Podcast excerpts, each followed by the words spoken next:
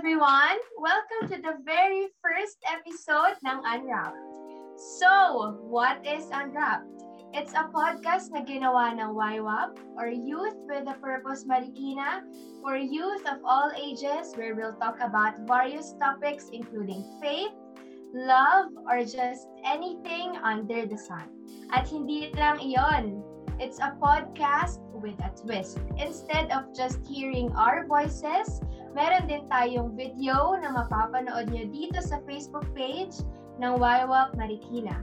And then, the full version will be available on our Spotify, so make sure to follow Unwrapped to be updated on our new releases. Every episode, we will be inviting special guests from different walks of life para makakwentuhan at makabonding natin. Abangan niya yan. I'll be your host, Precious Alec Esteban, and ako ang makakasama nyo all throughout this journey. So, for our pilot episode, pag-uusapan natin ang isa sa mga tanong na siguro halos lahat tayo na tanong o matatanong natin sa ating sarili. Why am I created? Ano ba ang purpose natin? Do you also wonder about this sometimes? So today, we will try to answer this question with our special guest. He has been serving in the youth ministry for 12 years already. He is from IRM Lovisiana, isa sa mga churches natin sa Laguna. He is 32 years old and he currently works as a bank employee. In his free time, he wants to watch on VODs or video on demand platforms like Netflix daw. Let's welcome our YWAP National President, Kuya Henry Tagilaso. Hi, Kuya Henry. Hello, Hello po. guys. Please Hi, Precious. greet our listeners and viewers. Hello, magandang gabi sa lahat ng mga YWAP especially na makikinig ngayon. Even non-YWAP na pwedeng maabot nitong platform na to. So magandang gabi and I hope and pray na nasa mabuting kalagayan kayong lahat. Tayong lahat. So, good evening, everyone. Yun. Yeah. So, Kuya Henry, before uh, we proceed sa ating first segment, syempre, we just like to thank you for accepting our invitation para mm-hmm. sa kauna-unahang guest speaker dito sa Unwrap. At dahil ang pilot episode nga natin is supposed to answer yung question na why am I created? Siguro yung mga nagtatanong nito kasi naghahanap sila ng purpose pa nila sa buhay or nalilito mm-hmm. sila sa kung anong path yung dapat nilang tahakin. So let's start with our first segment which is unwrap your experience. Sa segment na to guys, we will ask our guests about their personal experiences that they want to share with us na most likely makaka-relate ang karamihan sa atin. Okay, kuya? First question. yes. Na-experience mo na bang itanong yung question na yon sa iyong sarili? Na why am I created? Siguro, what instances did you ask yourself this question? Oh, sige. Hello. Na-experience. Mm-hmm. Actually, several times, kung na natanong sarili ko na bakit ba ako dito, di ba, what am I created for? Mm. Or what am I created? Lalo na nung, ano, nung sa high school, Especially, yun kasi yung time talaga Mga younger na, pa. Oo, uh, younger. Oh. So, high school, feeling ko yun yung kauna-una kung natanong sarili ko, bakit pa ako, anong purpose ko sa buhay? Why am I created? So, kasi yung stage na yun, alam natin kapag high school ka, sobrang curious. Iba yung level of curiosity. Tapos, samahan mo pa ng mga issues on adolescent, adolescent, mm. adolescent stage. Tapos, di ba kapag high school ka, panahon namin to. May iba 2000 ano ba to? 2001 2006, 2005. Yung peer pressure usong-uso. Yung ano ba, ano bang dapat gawin? Okay bang gawin to? As, ay, lalo na krisyanong kabataan tayo. Kilalang krisyanong kabataan. Plus, marami ka maririnig na mga mga bosses sa paligid mo. Like, gawin mo to. Okay lang yan, part yan ng pagiging kabataan. uh, go lang, go lang, gano'n. Tapos sasabihin pa, may pagkakataon nung experience ko sa high school na ito ka. Some people will define you. They will define who you are. Uh, which is mali naman talaga. So, ikaw na, na kabataan na dumaraan sa ganung stage ng buhay, mafe-feel mo talaga na yung pagiging lost. Uh, talaga mapapatanong ka sa sarili mo na, sino ba talaga ako? Ano ba talagang rason bakit ako nandito sa mundo? And as Kristiyano, alam natin kung bakit tayo nandito sa mundo eh. We know that we are created by our Creator. Pero bilang tao na dumadaan sa ganung stage, hindi ko alam kung normal, may pagkakataon talaga sa buhay natin na mapapatanong ka. Kapag Mm-mm. hindi ka pa talaga sigurado at hindi mo pa talaga na-discover yung purpose mo in life sa mundong ito. And yun, parang when it comes sa biblical terms, uh, reminded tayo ng mga, maganda kasi sa atin bilang mga kabataang kristyano tinatawag, especially sa IRM, bilang mga youth with the purpose or YWAP. Meron tayong mga kaibigan sa church. Ako nung high school kasi marami akong, kami yung parang batch na maraming, marami sa batch namin. So same school kami nung high school. So ah, somehow... Ah, churchmates din. Mm-mm. Ah, okay. okay. Somehow parang guarded ka. Kita ka ng mga kasamahan mo. Parang alam na, ay, dapat di mo to gawin. Uh, may bantay ka kumbaga. Hindi meron kang pagkakataon na, oops, teka lang, nakatingin yung mga churchmate ko. So, malaking bagay, malaking bagay na pag mm. ganun yung experience ng isang kabataan, na meron kang mga kaibigan sa simbahan, o churchmate, kapwa kristyano, na nakakilala sa iyo na kasama mo sa sa lugar na yun, especially sa school. So, yun yung thankful ako sa Lord. Kasi hindi lahat ng kabataan, gano'n, especially ngayon, online class. So, hirap. Mm-mm. Pero that time, panahon namin, masaya eh. Maraming, maraming kang batchmate, maraming kaibigan. And yung Insta, ano ba yung tanong mo pa? What instances, kuya? Parang, parang hmm. ano mga nangyayari kung kaya mo siya natatanong na bakit ba ako ginawa ni Lord, ganyan, ano ba yung purpose ko? Tuwing kailan mo siya natatanong? Tatanong. That time, or siguro nung dumat, medyo tumatanda tayo, like college, college times, kapag nahirapan ka sa buhay, kapag, kapag patong-patong yung problema, problema, Especially pag yung, sabi ko, wala bang ibang, wala bang ibang pwedeng busan ng problema. Actually, next, makes, experience ko yun sa buhay kasi, oh, una, eldest ako sa magkakapatid. Mm, okay, okay. Sobrang pressure so, your responsibility. ka na ability. Kailangan matapos mo yung pag-aaral mo para mag-set ka ng standards sa mga kapatid mo or kasi bilang panganay, asahan ka ng parents mo na ano mo yun, in the future, makatulong sa kanila. Uh-huh. So, nung college, siguro, tatanong ko lagi yung kapag sobrang nahihirapan na ako na parang nalilito ka sa buhay kasi iba yung nangyayari sa pinapanalangin mo.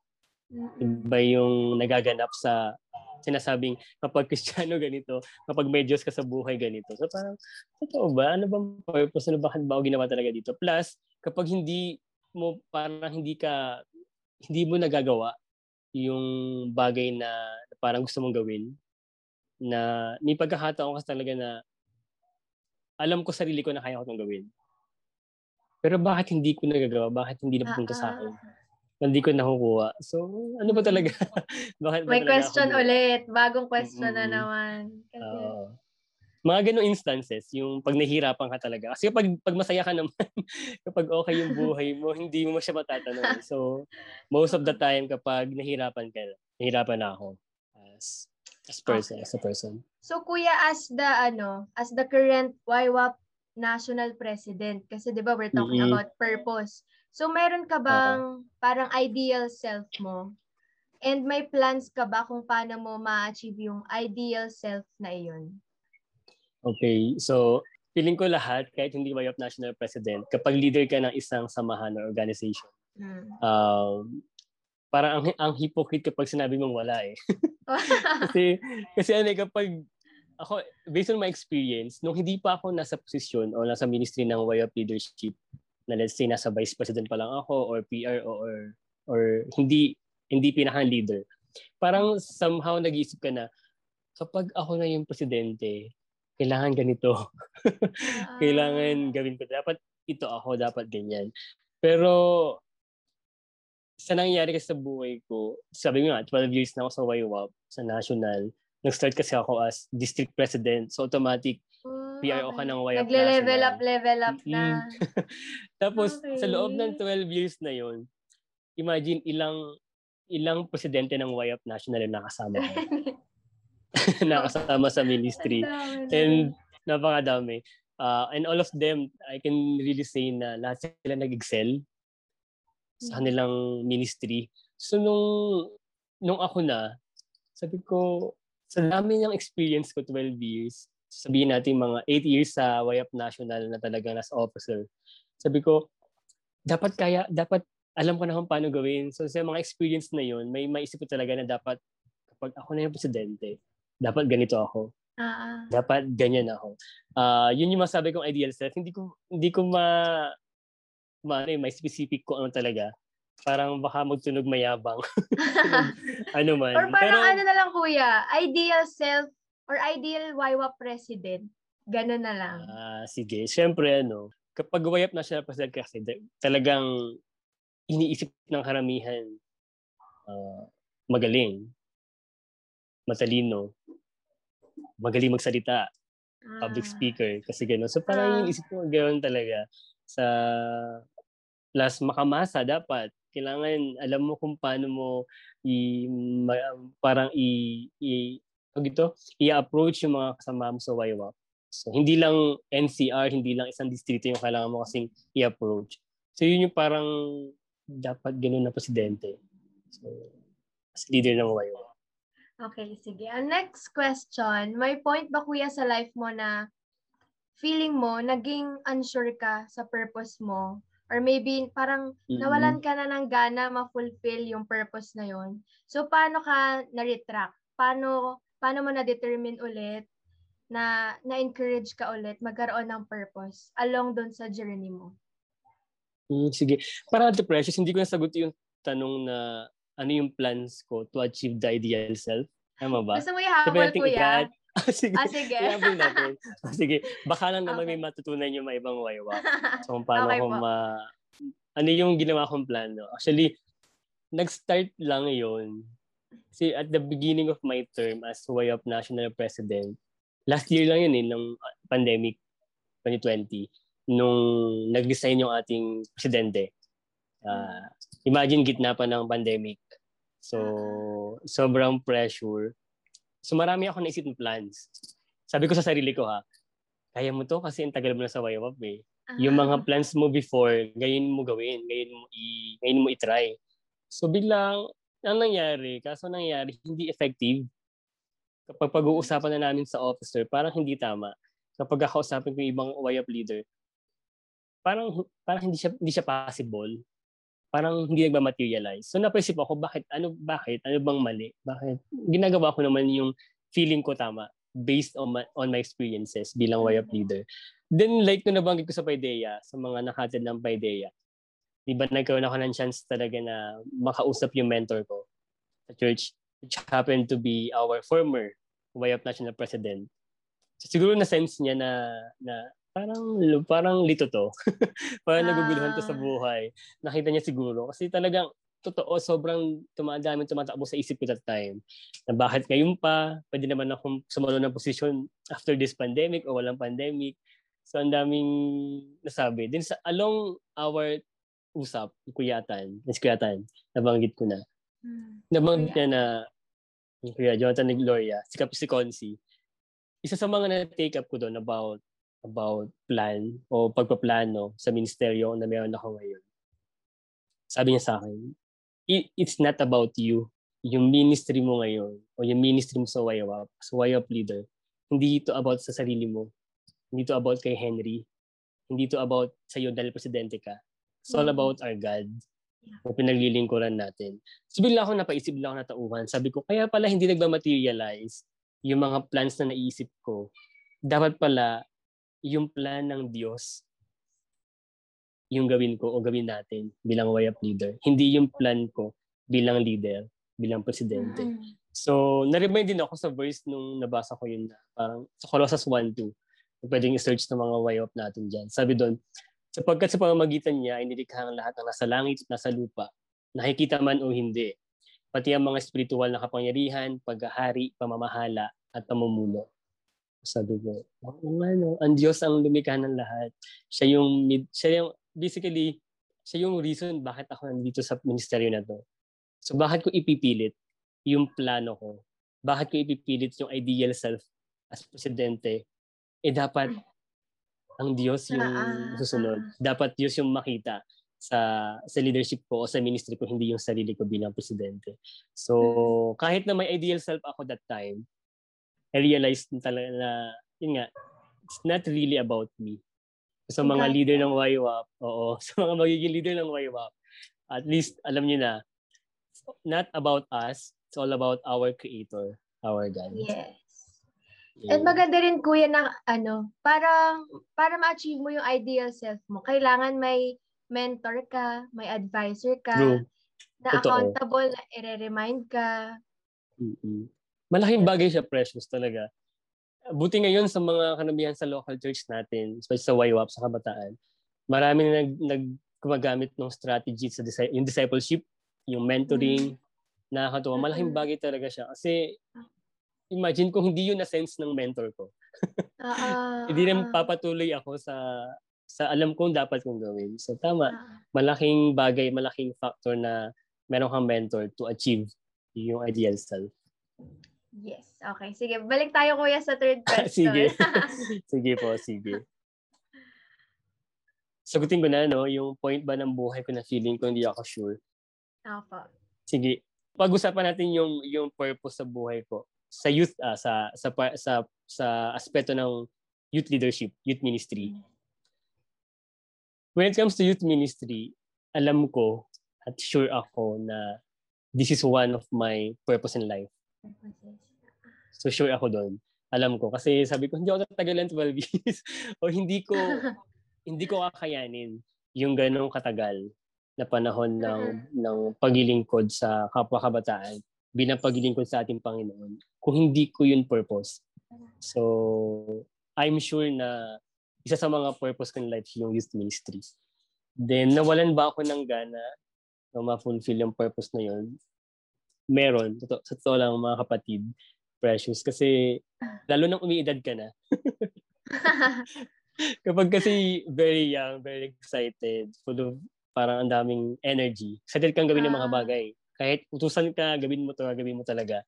Pero nung umiidad ka na, nung parang late 20s, feeling ko tanda ko na for this. ah, Ano ba yan? Nagpakasal, ganon. Mm-mm. Noong nagpakasal na si ate, ganito, nagpakasal na si kuya, ganun. Tapos nasa baybang ka pa rin.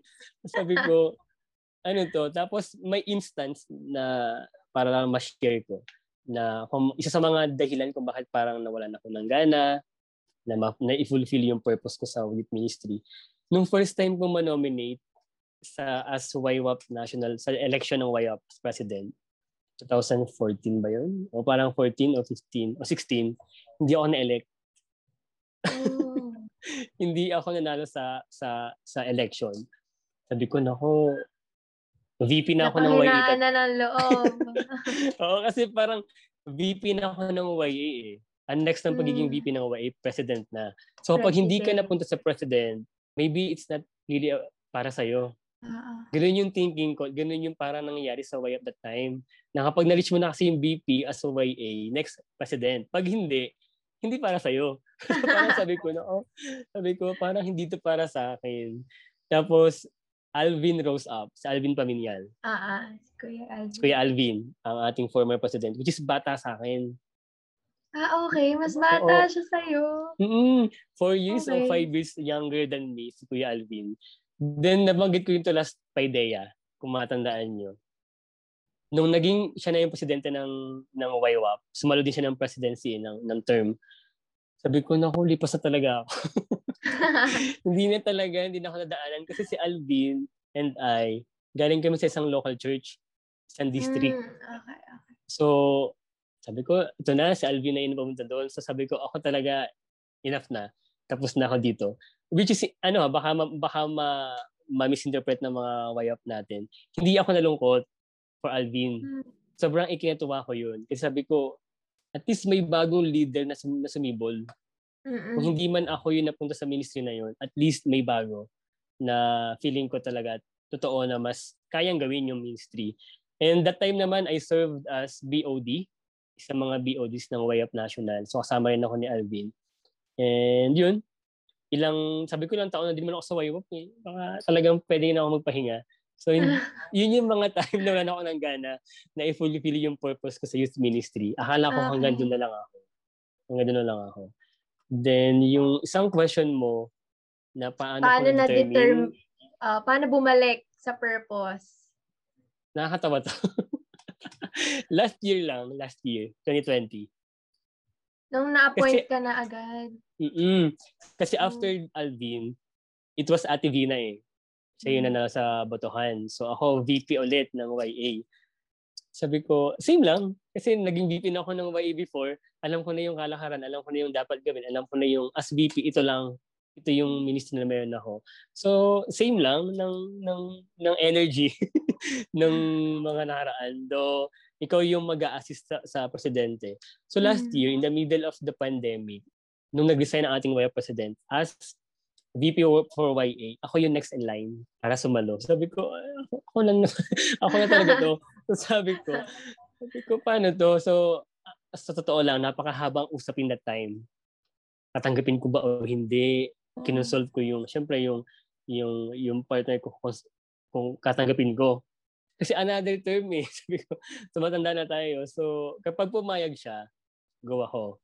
So, sige, consult ako ng iba't ibang klaseng tao, mentor, ganyan. Then, isa rin sa mga nabanggit sa akin ni Kuya Tan that time, yung pag-usap namin. Kasi wala akong sitwala sa sarili ko at time. Mm. Hindi ko lang na-lost yung gana.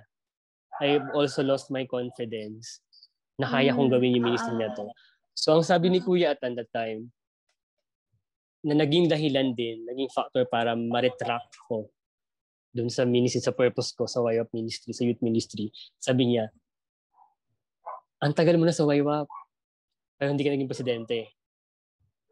Na-nominate ka, natalo ka. Ah. Pero nag-serve ka as BOD, sabi niya.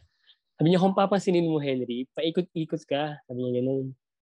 Pasikot-sikot. Pero dad, sabi niya, kung para sa'yo, para sa'yo yun.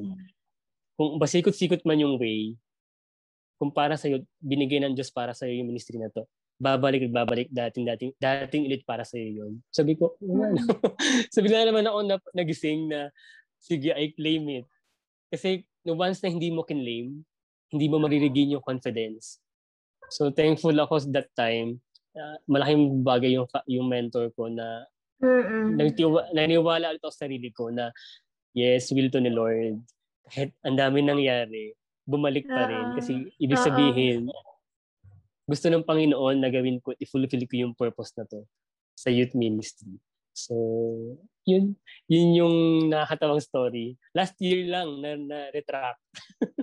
Pero actually, Yung- kuya, magandang magandang reminder yung story mo na kahit ikaw, hopeless ka na dun sa dream mo. Kasi, di ba, kapag pumasok ka sa district, dream mo na pumunta sa national eh. Di ba? Mm-mm. Ikaw, nawalan ka na ng hope dun sa dream mo. Parang nakalimutan mo na yung dream mo. Pero si God, hindi niya nakalimutan yung dream mo. So, Amen. magandang reminder yon sa naging story mo. Okay. Next Totoo. question na po tayo. Sige Um, po. looking at your life now compared to before, siguro mga 3 to 5 years ago, do you think you are really living your purpose? Yung God-given po, yung God kind of purpose. Yun. Isa rin nakakatawa na nabasa ko yung question na doon. Tapos sinasagutan ko siya, um, parang hindi siya, ah, kwento talaga siya. Ibig sabihin connected. Kasi yung Mm. kung from 3 to 5 years ago, that was 2016 to 2018. Yun yung panahon na yun. At yun yung panahon na hindi ako na-elect as president ng YWAP. Oh, okay. Na- okay. na, na yun yung nag-start na nang hinay loob ko, nawala na ako ng gana. So, ang sagot ko, again, focus ako sa youth ministry as one of my purpose in life. Ah. That time, hindi ako, I can see, I can say na I'm not really living my purpose Yung in life purpose. as a youth leader. Mm. Yung purpose na binigay sa akin ng Panginoon from 2009 na gawin mo to sa youth, mag-serve ka sa youth. That time, hindi ko talaga siya pinapamuhay. Hindi ko siya talaga, wala sa sistema ko. Wala sa sistema ko that time. Mm. Okay, so praise God talaga bumalik yung purpose, di ba? Totoo, Kung totoo, totoo. i-compare. Saktong 3 to 5 years ago. Ang galing. Nga, yeah, sabi ko, okay. yung tanong niyo, sabi ko, oo oh, nga, no? yun din yung nakwento. Tumakto talaga. okay po. Um, despite uh, what's happening now, especially kuya, ano, nasa pandemic tayo.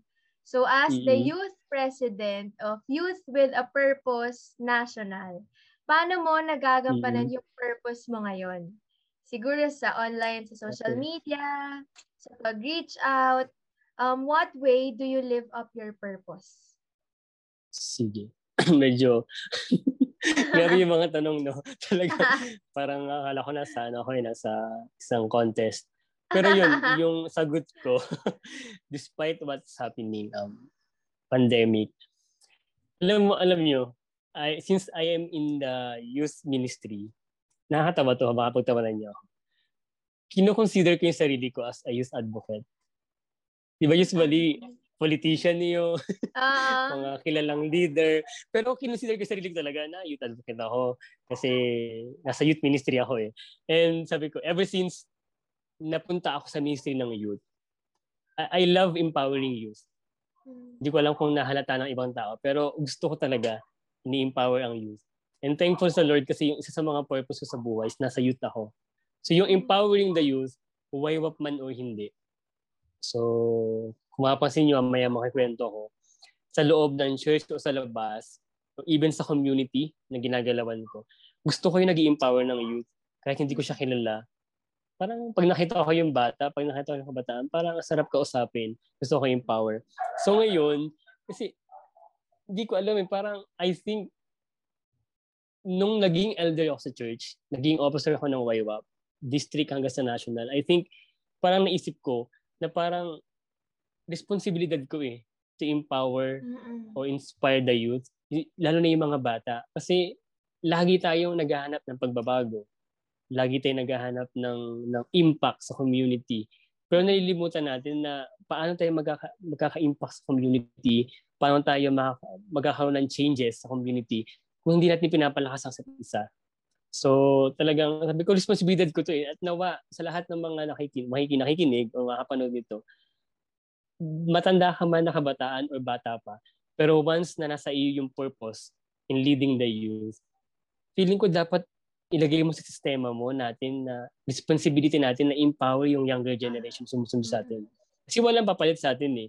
And yung sa social media naman, as much as I can, I use and utilize my account sa social media like IG, FB, wala akong Twitter masyado eh, hindi ako active doon.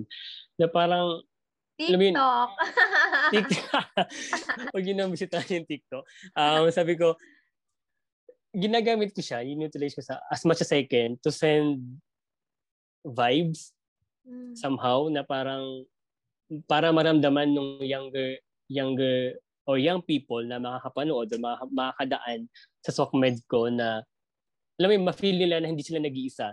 Na parang, ay, sama-sama tayo, hey, we're in this together. Mga ganung bagay. Kasi kapag, kung ano kasi makita ng mga madadaan sa SOCMED mo, dapat nakaka-relate sila or somehow they they will feel connected. So sabi ko, I want to make them feel na pwede ako malapitan, na maramdaman nila na I can listen, and be connected with them.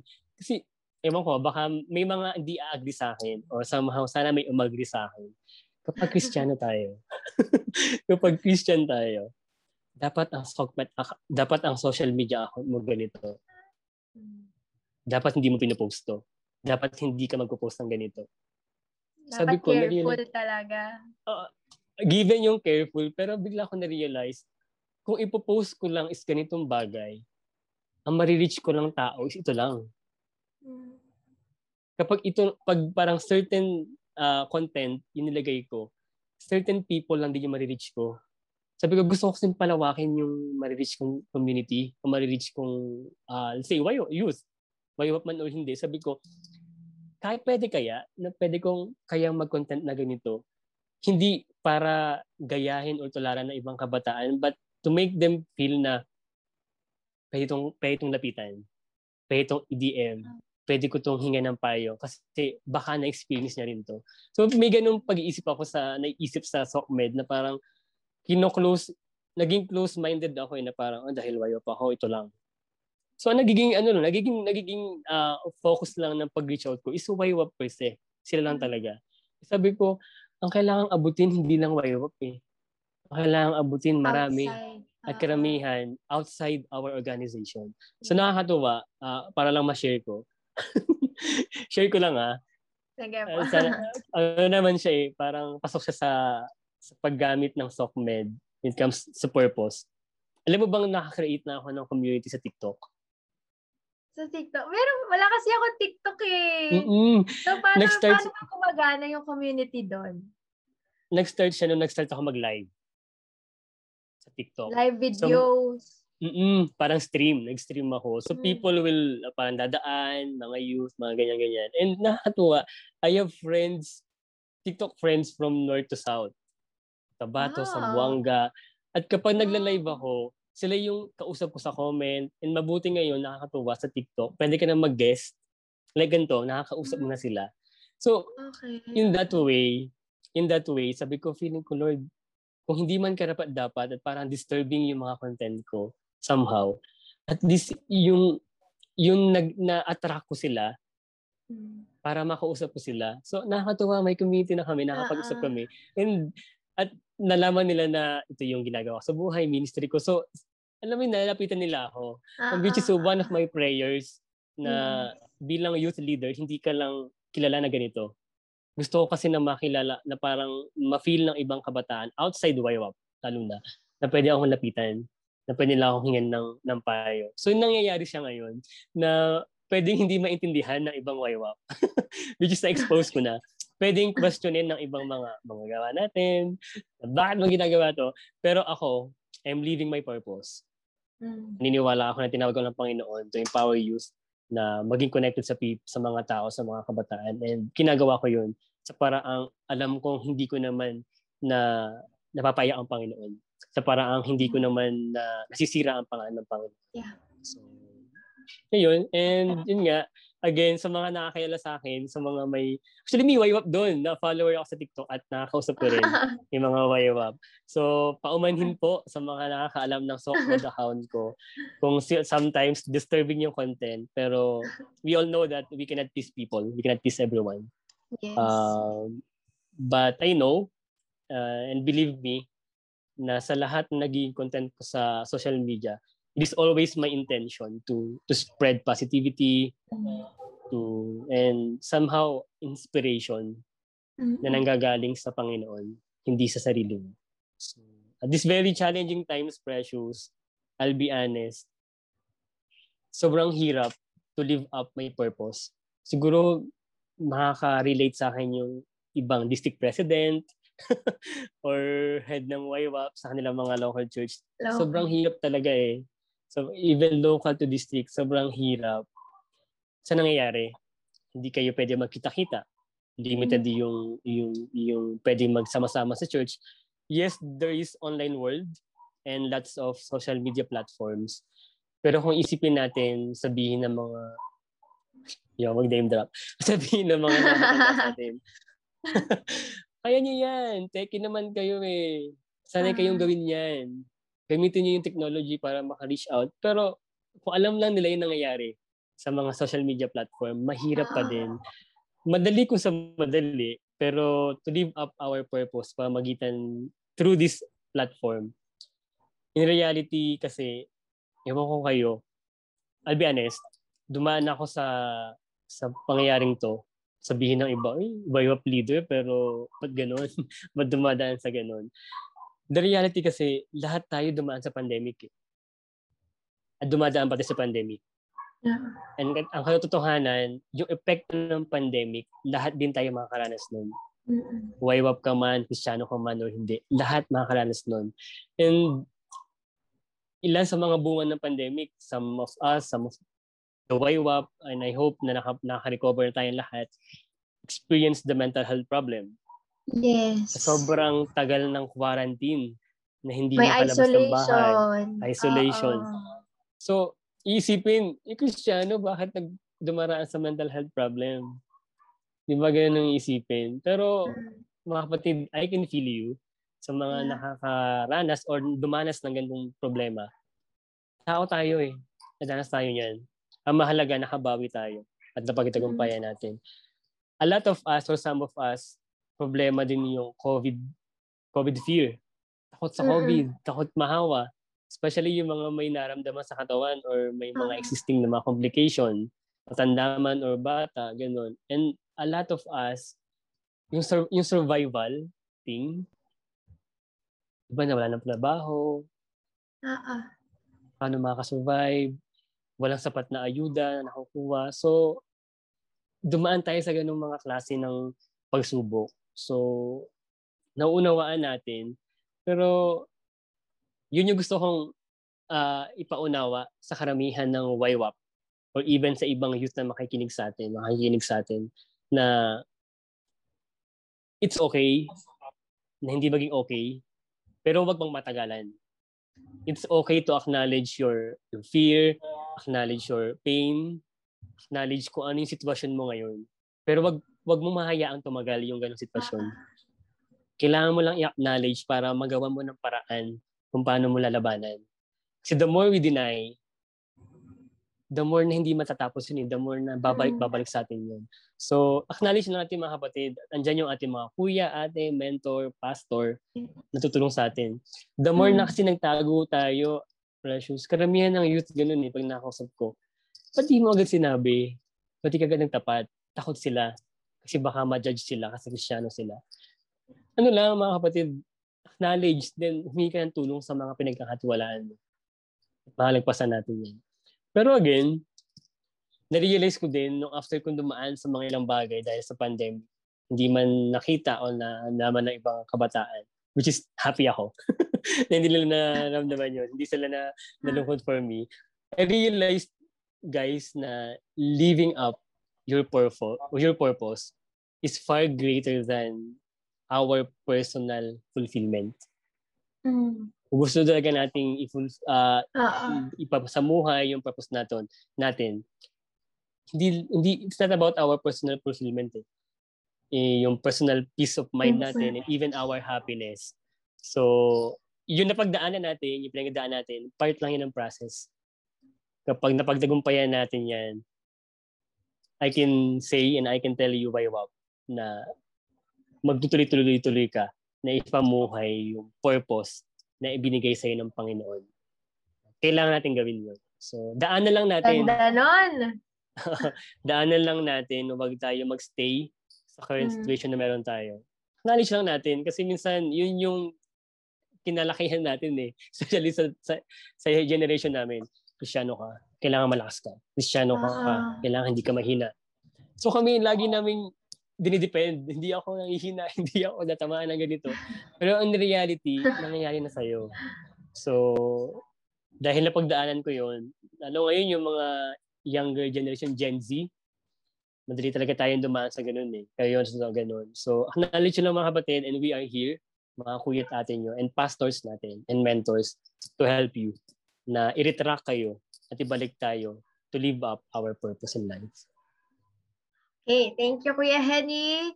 Thank you po sa Mhm. pag-share ng personal experience. Ngayon, let's go to our second segment where we'll go deeper and unwrap the truth. Okay. Kuya Henry, di ba po ang daming lumalabas na mga motivational words about sa ating life purpose? What do you think ang dapat nating paniwalaan tungkol dito? Yun, bilang mga tinawag ng Diyos na anak niya at meron tayong panampalataya sa ating Panginoon. Sa dami ng ating nakikita sa social media, ng mga motivational, yun nga, dapat maging maingat tayo. Uh, we should be biblical based. Yes. At yun yung isa sa mga foundation natin sa ating iglesia, sa ating church. We are biblical based, eh. we are God-centered. So, kapag hindi siya biblical, um, there's no way para paniwalaan natin. Uh, pwede nating basahin, pwede makapag-uplift ng ating spirit, pero yung yung paniwalaan to the point na gawing prinsipyo sa buhay at maging doktrina ng buhay bilang mananampalataya, hindi siya tama. Kasi kailangan biblical based lagi tayo. Bible based dapat tayo. So siguro, when it comes to purpose, parang tayo mahirapan. Um, sabi kasi sa mga sa mga salita niya sa Epeso 1, 11 12, tayo pinili ng Panginoon na maging Kanya sa pamamagitan ni Kristo Jesus ayon sa kanyang plano. So ang Diyos ang gumagawa na sa lahat ng bagay ayon sa kanyang kalooban. Kaming mga unang umasa sa Kanya ay pinili niya at hinirang upang parangalan ng kanyang kaluwalhatian. So gusto kong mag-focus sa last part na pinili niya tayo at hinirang upang parangalan ng kanyang kaluwalhatian. So, sa lahat ng ating nababasa motivational quotes, kapag hindi siya nag-lead sa pagpaparangal sa, at pagbigay ng kaluwalhatian sa Panginoon, ang ating gawin. So, hmm. mahala, mas mabuti na, mas piliin natin yung mga motivation coming from the the Word of God sa Bible. Yes. Yes. And be reminded na if we really want to be motivated sa purpose natin sa buhay, dapat nagbibigay yung parangal at kalabatian sa Panginoon. Mm-hmm. So kung hindi doon yung ending ng ating gagawin, huwag natin paniwalaan ang ating gawin. Okay. Yes. And kuya, maganda yung reminder mo na, kasi ibang-iba yung biblical wisdom sa earthly wisdom. 'di ba? I think ano, makakatulong 'yon, yung reminder na 'yon para sa ating mga kabataan. And lastly, syempre, um, hindi natin tatapusin ang episode na to without asking you, Kuya, for advice for our listeners right. and viewers. Sige, let's go to our last segment. Let's wrap it up. Kuya Henry, anong advice mo sa lahat ng nakikinig sa atin, especially sa mga um, kabataan na may puzzle pa sa kanila na may mm-hmm. question pa eh, how do I know what my purpose is? Or mm-hmm. napapaisip pa rin talaga na why am I created? very ano, very timely sa panahon ngayon. And sa generation nyo ngayon, especially tinatawag natin yung mga Gen Z na full of questions sa buhay. Lalo na yung mga hope, hoping and praying na makatulong to sa ating mga listener na YWAP or hindi man YWAP na nag-base ako dun kay kung nabasa na natin yung Purpose Driven Life by Rick Warren. So advisable, uh, hindi ko man advice, pero kung if you have time sa mga listener na basahin yung book na Purpose Driven Life, malaking tulong din siya to alam to discover your purpose or kung paano yung mga ways para malaman natin at sa pamuhay natin yung purpose natin na binigay natin ng Panginoon. Sabi ni Rick Warren, uh, the search for the purpose of life has puzzled people for thousands of years. That's because we typically begin at the wrong starting point. Yes ang nagiging starting point lagi natin bilang tao is ourselves. Hmm. Yung sinabi ko kanina na naging presidente ako, ano yung plano ko? Magaling ako dito, hmm. kaya ko itong gawin. So yung sa mga nakakaranas ng nagka-question pa na o puzzled pa, ano ba yung purpose ko in life? Bakit ba ako ginawa sa mundong ito? Huwag tayo mag-start sa sarili natin yun yung wrong starting point ng mga tao. We always start on ourselves. We always ask like self-centered questions like, what do I want to be? What should I do with my life? What are my goals, my ambitions, my dreams for my future? Lagi tayong, di ba sa school, after five years, tingin mo asan ka na. Uh, uh. Doon tayo na ano, ina, oh ano, so yun, doon nag-focus yung purpose mo in life na kailangan after five years, tapos ako ng college, may trabaho ako matino, may kotse, may, may bahay, doon nakatuon, pang sarili natin. Sabi doon, but focusing on ourselves will never reveal our life's purpose. So, tandaan natin yun. Kapag nag-focus ka sa sarili mo, kung paano mapufulfill yung, yung sarili, yung kagustuhan mo, yung feelings mo in the near future, sa mga sasunod na panahon, hindi hindi ma-reveal yung purpose in life at hindi mo ma-discover at hindi ka matut- hindi ma-reveal ng Lord sa iyo yung purpose mo, ibibigay niya. Kasi focus ka sa sarili mo, sa sarili natin. So, you didn't create yourself. We didn't create ourselves. So, there's no way we can tell ourselves what we were created for. Hindi ka gumawa eh. So, sa mga inventors, sa mga creators, sa mga nag-invento ng mga gadgets, ng mga machine, sila mismo makakapagsabi na para saan tong machine na to, para saan tong gadget na to. Kasi sila, sila yung inventor eh. Sila yung gumawa nito. Eh tayo, sa buhay natin, we didn't create ourselves. So hindi natin talaga ma-discover, hindi natin kayang sabihin sa sarili natin na ginawa ako ng Diyos para dito. Not unless you stop focusing on, your, on yourselves and you start focusing on God, our Creator. So it is only God, our Creator, could reveal our life's purpose. Our life's purpose. So it is only God we discover our origin. Walang iba na pwede nating halukayin yung origin natin. Our identity. Kay God lang natin malalaman yun. Our meaning, our purpose, and significance. Karamihan ng kabataan ngayon, hinahanap yung purpose nila, yung meaning nila, yung identity nila, and hoping and praying na wala karamihan sa waywap o wala sa waywap. Sa ibang bagay, sa ibang tao, doon nila hinahanap yung meaning nila. At kapag nasira yung bagay na yun, magdadalam sila. Magkikwestiyon na naman sila. Ano ba talagang purpose ko in life? Bakit wala ako ginawa? And ang nakakalungkot, doon nag-start mag-isip na yung suicide or nawala ng gana sa buhay. So, if you feel na parang walang nangyayari sa buhay mo, baka nakafocus ka pa sa sarili mo. So, start focusing on our God, our Creator. So, sabi sa Roma 8.6, ma-share ko lang, ang pagsunod sa hilig ng laman ay naghahatid sa kamatayan. Ngunit ang pagsunod sa Espiritu ay nagudulot ng buhay at kapayapaan. So, you must begin, we must begin with God, our Creator. We exist only because God wills that we exist. Kapag hindi na will ng Lord na mag-exist tayo, there's no way para mag-exist pa tayo. Because He is our Creator. Siya yung may lalang ng lahat. Siya yung may control ng lahat ng bagay. You were, you were made by God and for God. We Yes. made by God for God. Hindi tayo nilikha ng Panginoon sa mundong ito para kay ganito. Para sa ganito. Para sa lugar na to. Ginawa tayo ng Panginoon para sa Kanya. So, until you understand that, life will never make sense. So, kung hindi nyo pa nauunawaan, hindi pa naaarok ngayon yung kaisipan na kapatid, ginawa ka ng Panginoon para sa Kanya, hindi mo talaga mamimi, hindi mo makifeel yung sense mo sa buhay.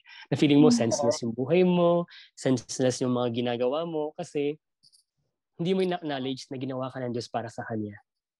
So, if you really know na malaman yung purpose mo, balik ka sa Panginoon. Start focusing on God God. lang. mm And mabasa niyo rin yung sa Lucas 9.24. Basahin niyo sa Bible, Lucas 9.24 para mas ma, makapa, maging makapal yung nabanggit ko.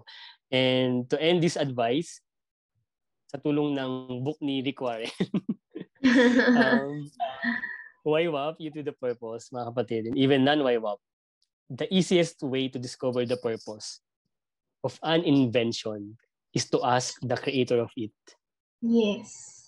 So tayo, hindi tayo invention, hindi tayo inven- invention lang.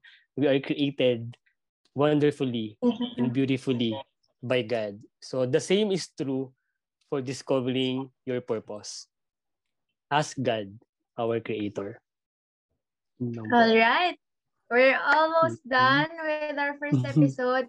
Sige, thank you so much, Kuya Henry, sa pagsagot na ating questions. Kami dito sa Unwrapped, we are so grateful to have you po sa aming first Mhm. episode, sa aming pilot episode.